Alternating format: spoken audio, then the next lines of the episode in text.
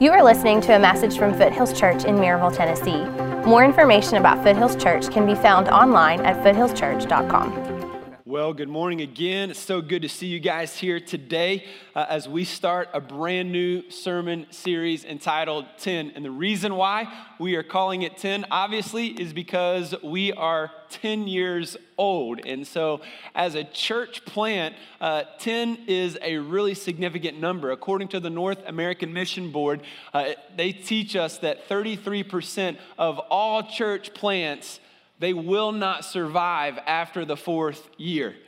And of those churches that do last uh, past the, that fourth year, their average attendance is 80 people.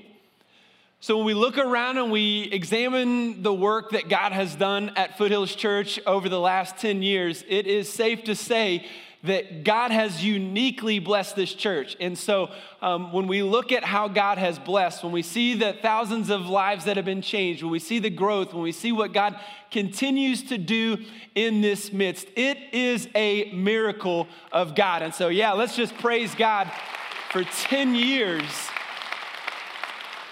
a decade of discipleship. And so we're going to celebrate that over the next few weeks together. And you know, this is a, a, a, time of year that, that typically I really enjoy because it's March Madness, and uh, I love to fill out uh, the bracket. I love to watch college basketball. For those of you who uh, have no idea what that is, I'm sorry that you li- live a depraved life and uh, you, you haven't found the joy in March Madness, but March Madness is the 68 uh, best teams, college basketball teams in the country uh, come together for one huge tournament, and it is the joy of my life every year. And I pick, uh, uh, I pick, you know, all my winners. My family has a pool. Our staff has a pool. I'm in a, I'm in a pool with my, with my in-laws and my wife's family, and uh, so far doing pretty well. Just in case you're wondering, um, always always, always, you know, choose some upsets, which is always fun. There's always that 12-5 upset. So proud to say, yeah, I did pick Murray State to beat Marquette. Anybody else pick that one? Yeah, so, oh, I guess I'm not that unique. Way to go. You guys did awesome. Uh, but uh, I love this time of year. And you know what's great about this tournament is that anybody can beat anybody. You know, it's, it's David versus Goliath, these smaller Division One schools playing these large schools, you know, and, and there's always upsets and it's fun. And what's great is out of all 68 teams, there are different coaches, different backgrounds, different cities, different people from all over the country, different game plans, different talents, different skills, all of these differences amongst all 68 of these teams. And you know what? They all have at least one thing in common. And the one thing that they have in common is that they want to win. Yeah, they want to win. And in basketball, it's pretty simple. How do you beat the other team? How do you win? Well, you simply have to get more balls through the hoop than the other team. so you have to be able to, to, to, to, score more points than the other team, and so then you can win, and then you're able to you know, beat the other team. It's pretty simple. Now, when it comes to church life, what's the win? What's the win for a church? How do we know that what we're doing here on Sunday morning is acceptable to God? How do we know that what we do as a church is, is actually pleasing to Him? Is it doing any good? I mean, how do we know? What is the win for a church? And what's great is that Jesus actually makes it really clear uh, what the win is. And we find it in the gospel in Matthew chapter 19. And in the gospel of Matthew, chapter 28, excuse me, verse 19, Jesus gives us what we call the Great Commission. And he says, Go and make disciples of all nations, baptizing them in the name of the Father and of the Son and of the Holy Spirit, and teaching them to obey everything I have commanded you. And surely I am with you always to the very end of the age. Four verbs here that we want to identify and recognize go the Greek word, the New Testament was written in the Greek language. The Greek word for go means as you are going. So, as you live your life, as you go to church, make disciples, as you go to work, make disciples, as you go to Kroger's, make disciples, as you get gasket, you know, you're, you're making disciples, you're, you're, you're going. And as you go, make disciples, baptize, and teach. So, this is what it, this is the win uh, as a church. So, let's, let's break it down. What is a church supposed to do?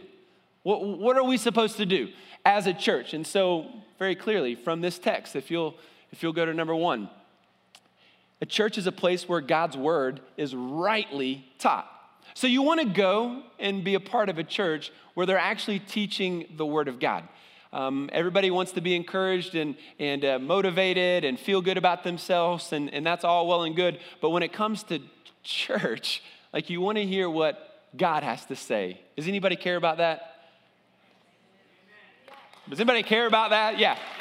We want to we want to be a little bit more excited about that. So we want to be a part of a church where the word of God is rightly taught. Secondly, we want to be a place where the ordinances are, are rightly practiced. Ordinances or commands, there are two of them that, that Jesus gives to us, and it's baptism and the Lord's Supper. So he tells us to observe uh, baptism and he tells us to absorb, uh, observe the Lord's Supper. And so we do that. Number three, it's a place where disciples are made. He says, go and make disciples. So it's a place where disciples are made.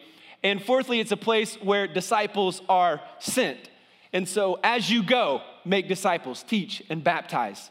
Right? And so this is what it looks like to be a church. Now, in the Bible, the word for church is the Greek word ecclesia. And so it actually isn't a religious word at all. Remember, the New Testament authors are writing in Greek and they're using words that today are very religious to us. Baptism is religious, but it back then it just meant simply dunk or being submerged. And so now it's a religious word. Um, but the word church is the word ecclesia. And it simply means a gathering or a, an assembly of people. And so it's clear in the New Testament when Jesus says, you know, he's going to build his church, what he's saying is, I'm not going to build buildings. A church is not a place that we go to, church is something that we are a part of. So we are a congregation, a group a group of people together on mission for something extremely important. Jesus makes a prediction in Matthew chapter 16 to Peter. He asks Peter, Who do you say that I am? And Peter says, You're the Christ, the Son of the living God. And Jesus makes a prediction, and he says this in Matthew 16, verse 18. He says, Peter, you're Peter, and on this rock I will build my church, and the gates of hell shall not prevail against it. So, the prediction that Jesus makes is that I will build my church. So, if, if we are going, making disciples, baptizing, and teaching, the prediction and the promise and the vision that Jesus says, if you do that, I will build my church. And so essentially, as I go and make disciples, more people hear the gospel, more people come to faith in Christ, which means they begin to grow in their faith, which means they begin to go and tell, which means that more people begin to hear the gospel. And you see how the domino effects and how it spreads. And this is the hope, and, and this is the vision, and this is the prediction that Jesus makes. So Jesus tells us what we're supposed to do. And he tells us that if we follow his plan, he's going to grow us. So, how does uh, Foothills Church, or how is a church supposed to accomplish this great commission? And at this point, I could tell you where I think a lot of churches get it wrong. Uh, but the point of this series, the goal for me, uh, today and over the next couple of weeks, is to teach you how we do it here at Foothills Church, how we develop disciples here at FC. And, and as I share with you, we're going to celebrate the fact that after 10 years, I can say that I believe God is blessing it. Like it actually works. We didn't know it was going to work in the very beginning. What's interesting about this church, and some of you don't know this, but when we first started that first year, there were many conversations that we thought that we might just have to shut the doors. Like it was so hard and difficult that we thought maybe it's just not going to work. I remember my dad came to me and said, Hey, Trent, he was the pastor at Grace uh, in Knoxville, and he said, Trent, would you like to plant a church in Maryville? And I said, No, not really.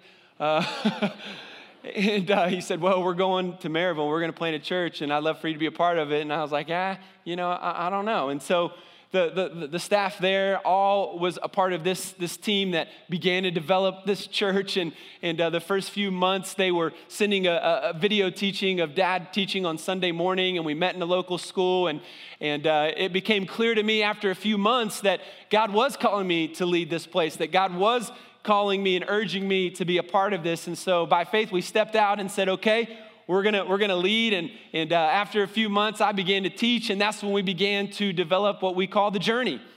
The journey starting with base camp and then uh, camp two and camp three, and began to train small group leaders and start small groups in uh, the community. And God began to bless and God began to grow, and He gave us the building next door. And as we moved into that building by faith, God sent more people. And as we taught rightly and we baptized and we made disciples, uh, God just blessed. And um, man, I, I, it's, it's, it's awesome that after 10 years, we can look around and see now, you know, 2,000 people who gather every single week. But after 10 years, what I'm about to share with you today and for the next couple of weeks, if you will engage, if you will get serious about your faith, if you will join us, it will change your life. But it will not only change your life, in fact, it will change the lives of the people you love.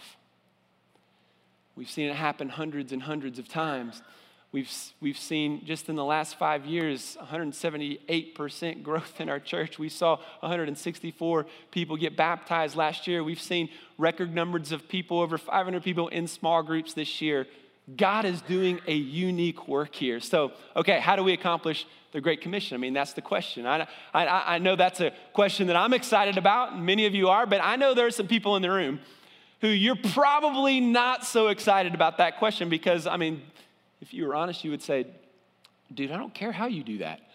Like, my, I'm, I'm hurting today. Maybe you're a new believer. Maybe you're not a believer. Maybe this is your first time here and you're like, man, I came here to be encouraged today.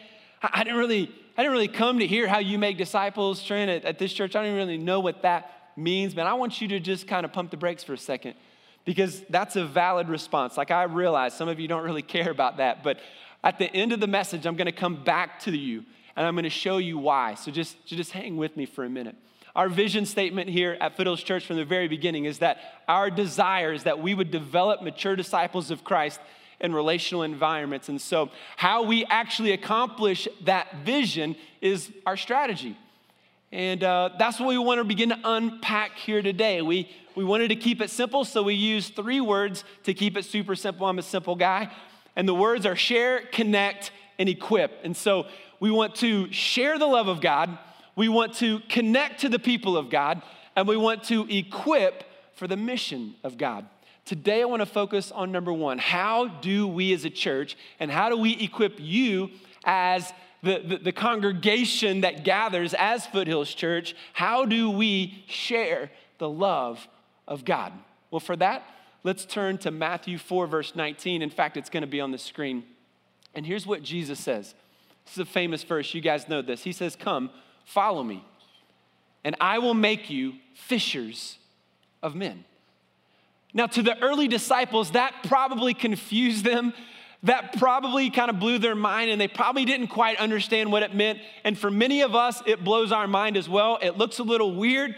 It makes us feel a little uncomfortable because we would, we would think that if we're gonna follow the, the Son of God, that if we followed him, he would make us rich. If we followed him, he would make us happy.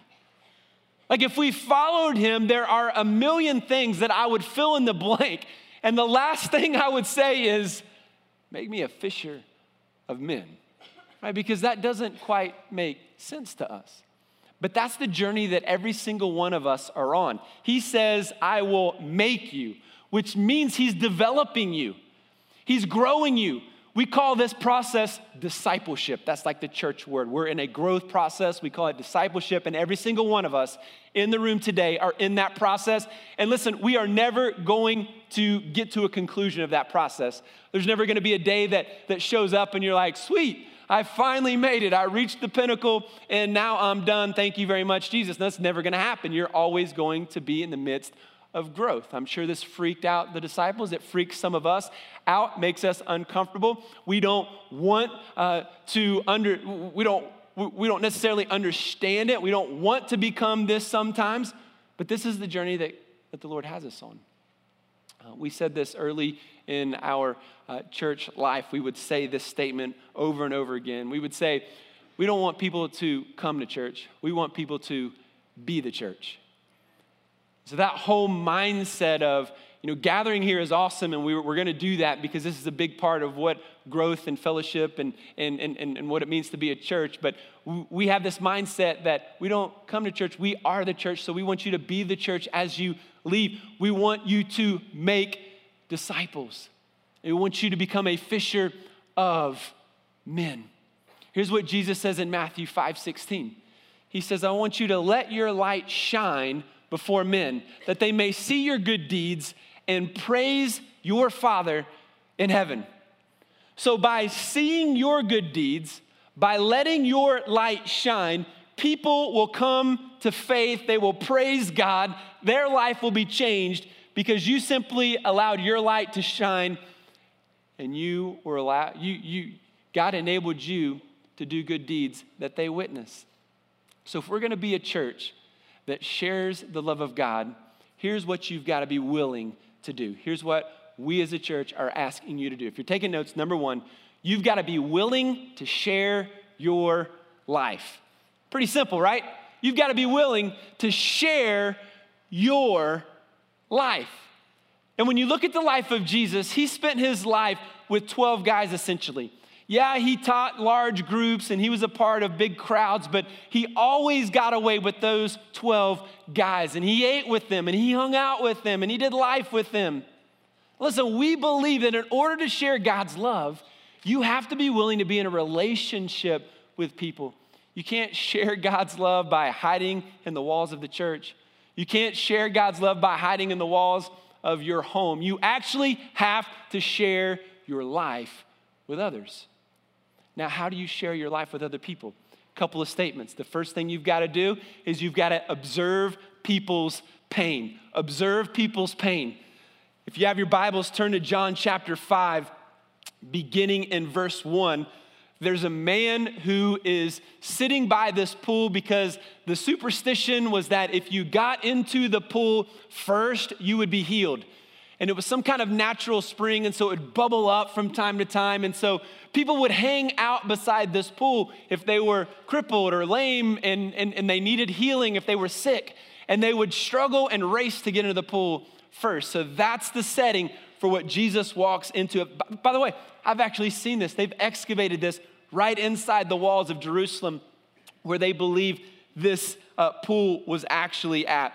Here's what it says uh, verse 1 After this, there was a feast of the Jews, and Jesus went up to Jerusalem. So he's walking into the city gates.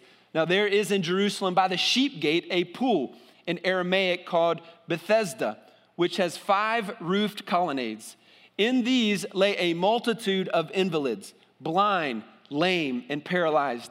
One man was there who had been an invalid for 38 years. For 38 years, this guy was crippled and he sat by this pool, hoping that he would get healed. Verse 6 When Jesus saw him lying there and knew that he had been there a long time, Jesus knew he had been there for 38 years, he said to him, Do you want to be healed? And the sick man answered him, Sir, I have no one to put me into the pool. When the water is stirred up, and while I am going, another steps down before me. Jesus said to him, Get up, take your bed, and walk. And at once the man was healed, and he took up his bed and he walked. It's a fascinating scripture. Jesus teaches us a lot. And the first thing that we want to recognize is that there were many people around this pool. But Jesus observed the pain of one man who, for 38 years, had been, had been suffering from whatever disease, sickness he had been suffering with. Jesus could have healed everybody in that place, but he didn't. He chose that man. He observed that person's needs, that man's pain. Listen, God is not asking you to save everybody in the world. He's not asking you to lead everybody on your basketball team to Christ. He's not asking you to lead everybody in your office to, to, to come to Christ. But I do believe that there are people in and on your team and in and on your staff who Jesus wants you to observe their pain and he wants you to actually help them. So Jesus extends this question to him Do you want to be healed? What a great question. Like, the guy's like, Absolutely. But then what does he say? Yeah, I do, but I can't get in the water. What's happening here? He's, He's focused on the wrong solution, just like many of your friends, just like many of us, right? We think that the promotion is going to make us actually feel better about ourselves. We think that if we can actually get to the six figure salary, then we're going to feel like we have arrived. We think that, man, if, if I could just date this girl, some, some high school girls in the room think if I could just date this guy, then I'm going to feel valuable. Then I'm going to feel love. But the reality is, the only solution to any need in your heart today is Jesus. Stop trying to climb into the pool to, to get something fixed or to get something healed or to change something in your life and focus on the man, Jesus. So we've got to observe people's pains. Now, how do we do that? How do we know if somebody is in pain today? How do we know if somebody is hurting? It's really easy. Are you ready for this? Here's how you know if somebody is hurting Are they alive? Are they alive? Because every single person in this room is hurting on some level today. Maybe everything is great in your life and, and there's not something immediately that's happening, but there has been something in your past that when that memory is sparked in your mind and you think about that event, the pain comes back. There are, in fact, many people who are experiencing some type of issue today. It's a relationship issue. Somebody's sick in your life. You're going through some kind of depression. You feel alone. The, the, the, the, you know, the, the pain is endless. So we're all experiencing this. And so what we have to do is begin to train our mind as followers of Jesus, as someone who wants to share our life with people. We've got to observe their pain. And so we've got to listen to what they say. When somebody is hurting, they're gonna complain about their job. They're gonna complain about their spouse. They're upset about their kids. It doesn't take people long. In the first couple of minutes of a conversation, they will share some level of pain or some level of frustration in their life. We want to begin to train ourselves to observe that and to understand that. And then what do we do? What do we do when we hear someone is going through a situation? We want to, if you're taking notes, secondly, we want to extend compassion. Extend compassion. How do we do that? We look at the life of Jesus. What does he do? He heals the man, right? He steps into that man's life and he actually does something about it right then and right there. Here's, here's, here's where I want to go now. If you've got your Bibles, go to Matthew. If you don't, it'll be on the screen. But in Matthew chapter 9, Jesus shows us how, as a church, we extend compassion. How do we get compassion into the city? How do we get compassion into the lives of our small group ministries? How do we do this? Jesus makes it clear. He says this in verse 35 Jesus went throughout all the cities and villages. So he's traveling in all these different places. He's teaching in their synagogues, and he's proclaiming the gospel of the kingdom, and he's healing every disease and every affliction. And when he saw the crowds, what, what did he do? He had compassion for them because they were harassed and because they were helpless, like sheep without a shepherd. And then he said to his disciples, The harvest is plentiful, but the laborers, some translations use, translate that word as workers, are few. Therefore, pray earnestly to the Lord of the harvest to send out workers, laborers into his harvest. What is Jesus' solution here? He says, All right, he has compassion on them because they are harassed and because they are helpless. Now, let's focus on those words for a minute. The word harassed can be translated or can be interpreted as worried, as troubled, or as distracted. Think about that. Anybody harassed at work? Anybody that you work with do they have any worries? Do they have any troubles? Any distractions? Anybody at school in your in your class and homeroom who has some worries, who's troubled? I think so. What about helpless? The word helpless just simply means they're unable to defend themselves. So, anybody at school that gets picked on because they're different? Anybody at work a little bit different, and so people tend to push them around? Any unborn babies in America who are helpless and dying by the millions? I believe so. Jesus would call us to extend compassion to those who are harassed and those who are helpless. And what is his solution? What is his answer to actually do this as a church? How do we extend compassion? And here's, here, here's a revelation for us.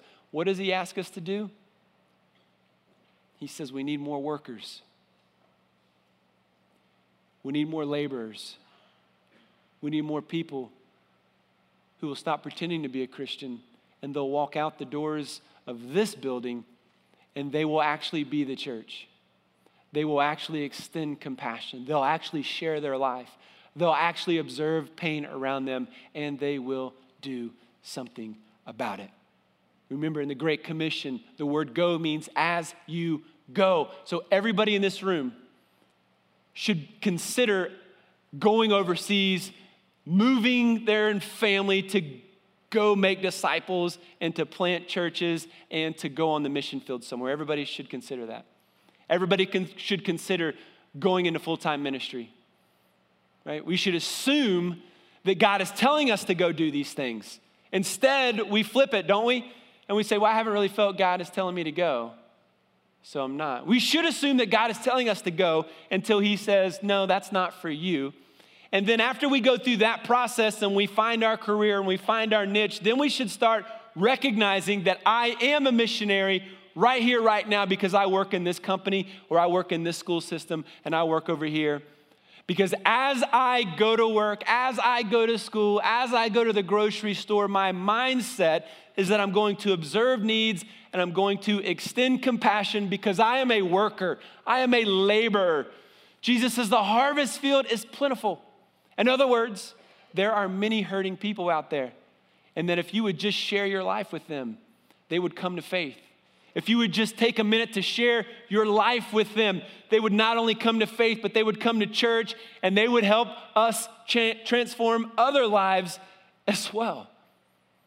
The harvest is plentiful. We need more workers. The question is are you willing to be a worker? Are you willing to be this kind of person? that extends compassion, observes pain, and shares your life? Are you willing to invite people over to your house who are far from God and share a meal with them? Are you willing to let their kids play with your kids? Are you willing to, to, to go to ball games together with them? Are you willing to go watch their kids play sports and, and develop a relationship with them? Are you willing to invite them out to dinner and just hang out with them? Are you willing to invest your life, share your life with people who are far from God. Jesus says we need more workers. And, and, in fact, that is his solution to any problem that we have in the church. Read the pages of the, of the Gospels and you'll see this is the one solution. Like, we need more workers.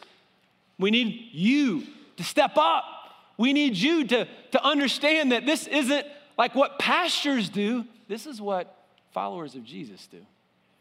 So, listen, we're in a spiritual battle, and Satan wants to keep people spiritually blind. He wants to keep them distracted, harassed, and he wants them to trust in their own way of, of fixing their problem. For, the, for this, this man, he wanted to get in the pool. For people that you work with, it's make more money, it's do drugs, it's have a lot of sex, it's make whatever. We fill in the blank. So, how can you help practically? How do we do this? Well, we share our life, right? And, and, and as we share our life, there's two words that we like to use to help you kind of put some teeth to this, and, and it's two words invest and invite. Invest and invite. So we want you guys to invest your life. We want you to invest time and energy into relationships with people who are far from God. And by investing your life into them and genuinely caring about them, you have opportunities to invite them to church. You have opportunities to invite them to, hey, we're doing a brand new sermon series. You have an opportunity to invite them, hey, Easter's four weeks away. You got to come to church with me. And what's great about this is that statistics actually show that people want to be invited. People are actually open, open to faith conversations. In fact, George Barna's research says that 62% of non Christians say they would talk about faith with someone who listens without judgment. So, six out of 10 uh, non Christians would like to talk to you about faith if you would stop being judgmental. Another statistic from Thom Rainer in his book, The Church uh, Next Door, uh, The Unchurched Next Door, he says that 82% of unchurched people would actually attend church if someone invited them. Eight out of 10. We're always worried, oh, they may say no, or I'm to feel awkward. Eight out of 10 will say yes. The flip side of his research showed that only 2% of church members actually invite anyone to church. Hey, not here, right? That's not us, is it? Like, we want to be a culture in a church that invites people all the time. Like, there's always empty space here. Like, we always want more people to experience the gospel. So, we want to invest and invite. And can I just, can I just encourage you to use social media to do this? Stop taking so many selfies. Like, seriously. Think about this. Single ladies in the room for a minute. What if I, uh, what if I asked you, what are the top few things that you're looking for in the perfect guy? Can you guys just interact with me and say a few words? Anybody? Just, what are you looking for in a guy? Godly. Godly? You're killing me up here. I'm sorry? integrity, hardworking, compassion. Okay, those are all great. Let's just say that Prince Charming shows up hardworking, compassionate, godly man, good looking. You didn't say that, but I know you're thinking it. Everybody's being super spiritual today. That's all right. So, so Prince Charming walks up to you and he he he wants you to be his woman, right? I don't know what they call it. What do they call it? Are they going with you? Is it still going with you? Are we going together? Or are we dating or we're friends or I don't know what they call it now, but you're gonna you're, you're gonna be steady. I don't know. You're gonna be like committed, right? You're making the jump. You're making the jump. Will you, you will you be my boyfriend or girlfriend? That's kind of that's kind of what we're doing here. All right. So he asked you that, and he's like, look, I want you to be my girl, but here's the one thing. Like when we go out on a date, like we need to drive separate. And like when we get there, like we can't talk to each other in public. And, and like when we're together, like we can't hold hands in public, right? If you're cool with that, then, then let's, let's go ahead and make this official. Would you make that official with Homeboy? No way. Like something's up, something's weird with this guy, right? Something's going on a lot deeper, deep issues, baggage, right? Let me ask you a question. Why do so many people who claim to be followers of Jesus show up on Sunday and want to hold hands? Then they walk out these doors and they pretend that he doesn't exist. Why does your social media feed only feed your ego and it doesn't feed the lost sheep of Jesus? Why is it that you're so self centered that you've not considered those who you're friends with, even close friends with, you've not considered their spiritual eternity.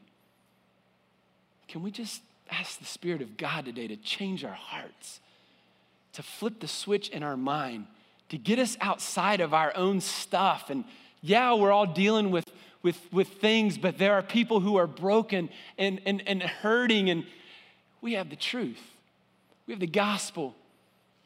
We want to use this invitation, invite people to church, use social media to invite people to church. And here's another practical way that we call care through prayer.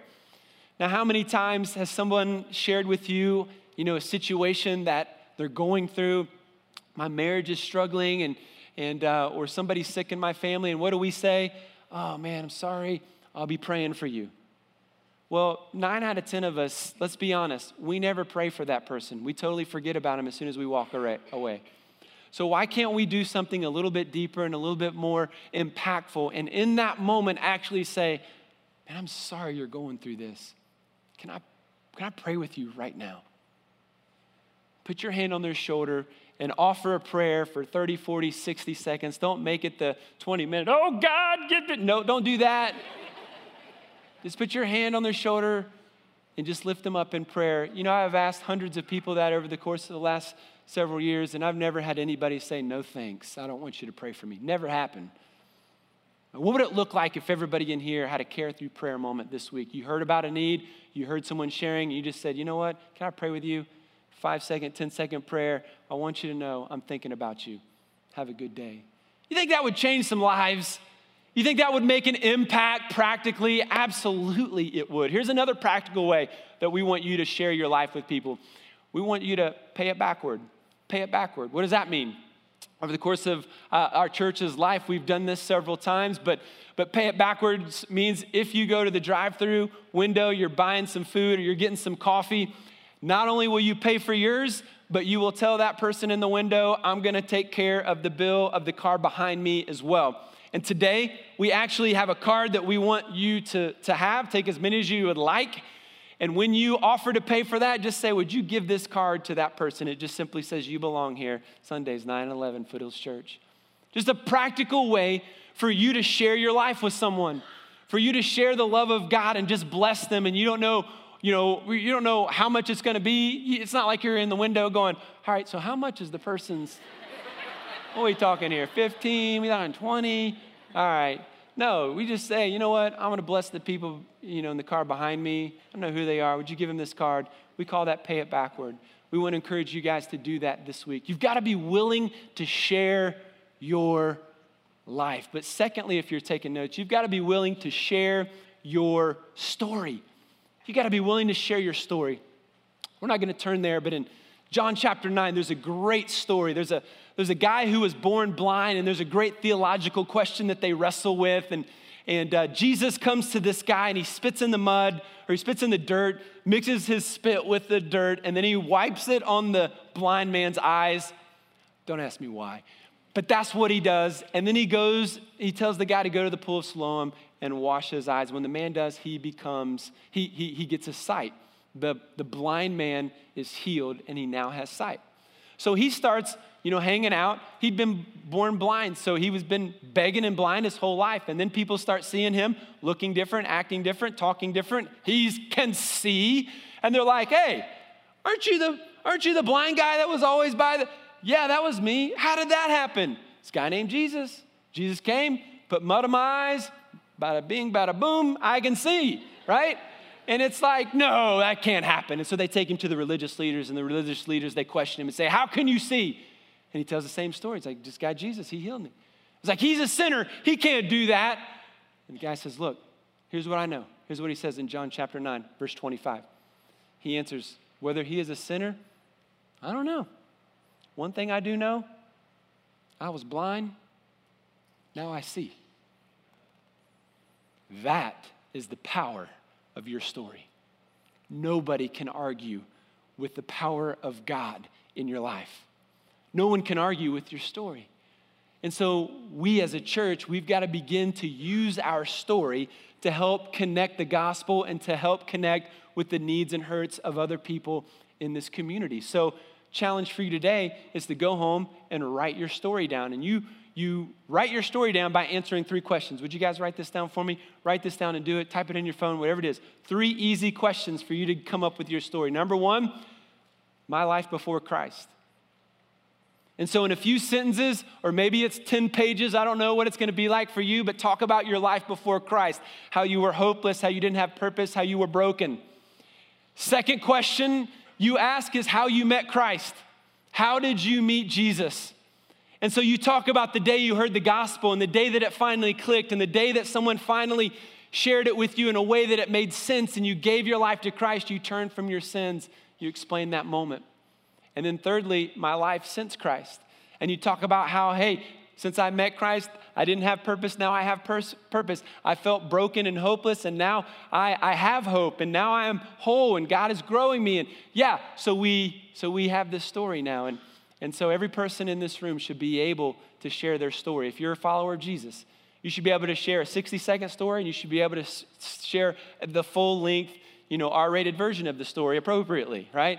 You should be able to do that. Some of you say, Well, I've always been saved, so I don't really have a story. Can we all just pump the brakes and everybody look up here real quick? You have not always been saved. You were not born a Christian because your parents were Christians or because grandma took you to church. You are not a Christian because you've showed up in church a time or two, or you're here today, you are a follower of Jesus when you admit your guilt before God, you confess that you are a sinner, you turn away from that life of sin, and you trust by faith in the death, burial, and resurrection of Jesus, and you begin to follow him. Has that moment happened for you? If it has not, then we want to help you today. The Care and Prayer Room, our section leaders are here every single week because we're dedicated to helping you identify and understand what it means to follow Jesus. Some of you say, I've got a boring story. My story's boring. Nobody wants to hear that. I hear that all the time. I know what you mean by that. You mean that you, you know, came to know Christ at a young age and you didn't, you weren't addicted to drugs and you haven't been married five times and all that kind of stuff. But can I tell you, any story that focuses on you or focuses on your sin is going to be boring. Any story that includes how Jesus saved and redeemed you is never boring because Jesus is not boring. So I don't care how old you were or what your life was like. Don't ever say you don't have a story if you're a follower of Jesus, and don't ever say your story is boring because Jesus is not boring. Every single one of us should be able to share our story. We good with that? That's going to be one of the challenges today that I want you to focus on. Everybody in the room should also be able to share a growth story. The reason why we share growth stories, how God is growing us, is to connect with people. Everybody has different needs. I want to share a personal growth story today. Many of you know that 10 months ago, my mother passed away from cancer. Our family's been dealing with that, trying to wrestle with that. Yesterday at 10:30, my uh, beautiful sister Tracy passed away with basically the same disease. And so I love Jesus and I feel like I'm growing. But I can tell you that I'm angry and upset. I'm frustrated and I'm confused. And I can tell you that I'm emotionally spent. And so I can tell you that for the next season, I, I, may not have a lot emotionally to offer to you. You may not be able to get a meeting with me. You, I may not text you back because I just feel like in every area of my life right now, I am emotionally just help, Physically, I'm fine. I don't need physical rest. It's emotionally. I told our elders this a couple of weeks ago. And um, in this process, I feel like God is, He's teaching me a lot. And um, one of the things that I'm bad about is I, I tend to take on responsibilities. I, I, I, tend to, I tend to take on responsibilities that God hasn't made me responsible for. And so I take on other people's problems as if, as if they're mine. And so it's almost like a weight uh, is on my shoulders. And God is just pounding in me like, Trent, I'm God, not you. You, you, you can't fix things. Even though my heart is to fix things, I, I can't fix certain things.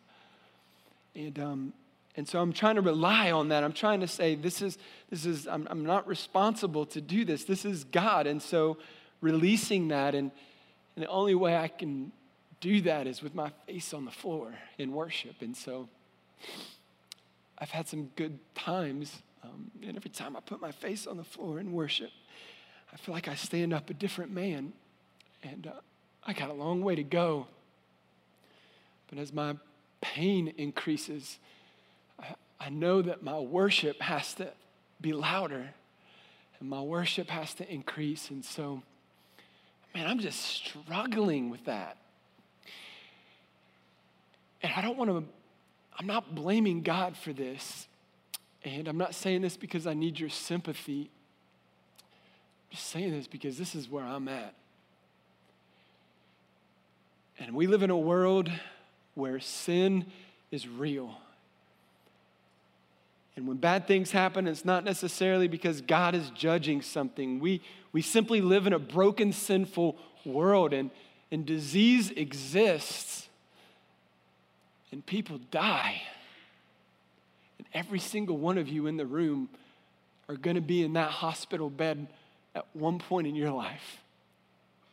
And in that moment, you will not care if your kids got a scholarship, how much money you made, how beautiful your house is, what kind of car you drive.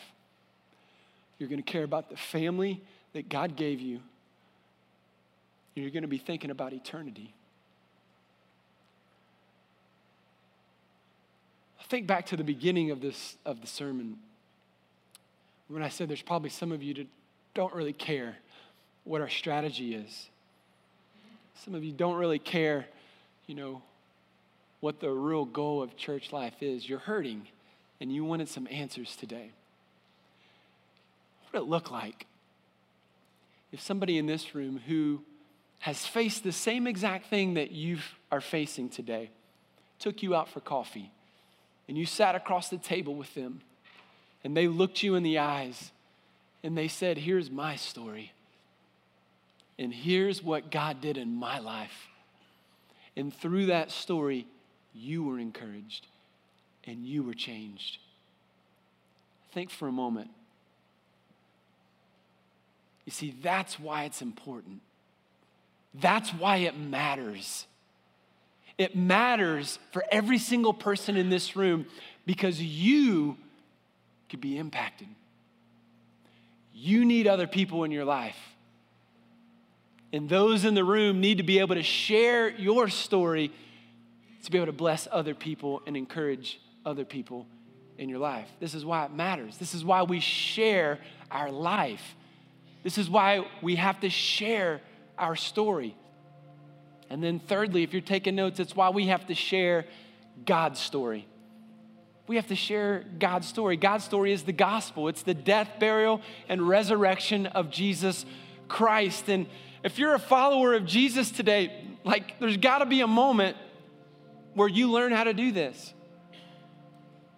We're here to help you do that. We actually we put together a video to help train you in this. You can go to foothillschurch.com, click on the 10 sermon series and Pastor Todd teaches a lesson on what we call the three circles. It's an easy way uh, for you to think through and, uh, and, and, and for you to be able to articulate the gospel to your kids. Hello to share the gospel with your kids, your coworker. You could draw it out on a napkin. You could learn how to share this, and in a moment's notice, on an airplane, in a care through prayer moment, in the halls of this church, you could share the gospel with someone and lead them into a saving knowledge of Jesus Christ. Now, you tell me, would that change some lives? If the 600 people in this room today said, Yeah, I'll share my story, I'll share the gospel, we wouldn't just baptize 164 people, we'd baptize 2,664 people. I don't know. It'd be a lot more. Like if all of us together said, I, am gonna do this, like I wanna share my life, I'm gonna observe needs, I'm gonna extend compassion, I'm gonna share my story, and man, I wanna share the gospel with someone. Whew, think about the next 10 years of this church. If we just got those things right, if we got compassionate about that vision, I believe God would change our life. So here's the homework. Three things. If you're taking notes, man, I want you to do it. I'm going to ask you. Your small group leaders are going to ask you about it, right? Here's, here's the challenge. Here's the homework. Number one, I want you to write your story. Everybody, write your story. Some of you are going to go home and try to write your story. You're going to realize you don't have a story. We want to help you. We want you to to understand what it means to follow Jesus. Go home and write your story so that you're ready to share it. Secondly, we want you to pay it backwards one time this week. Every single person in the room, pay it backwards. Pay for somebody's coffee or meal behind you.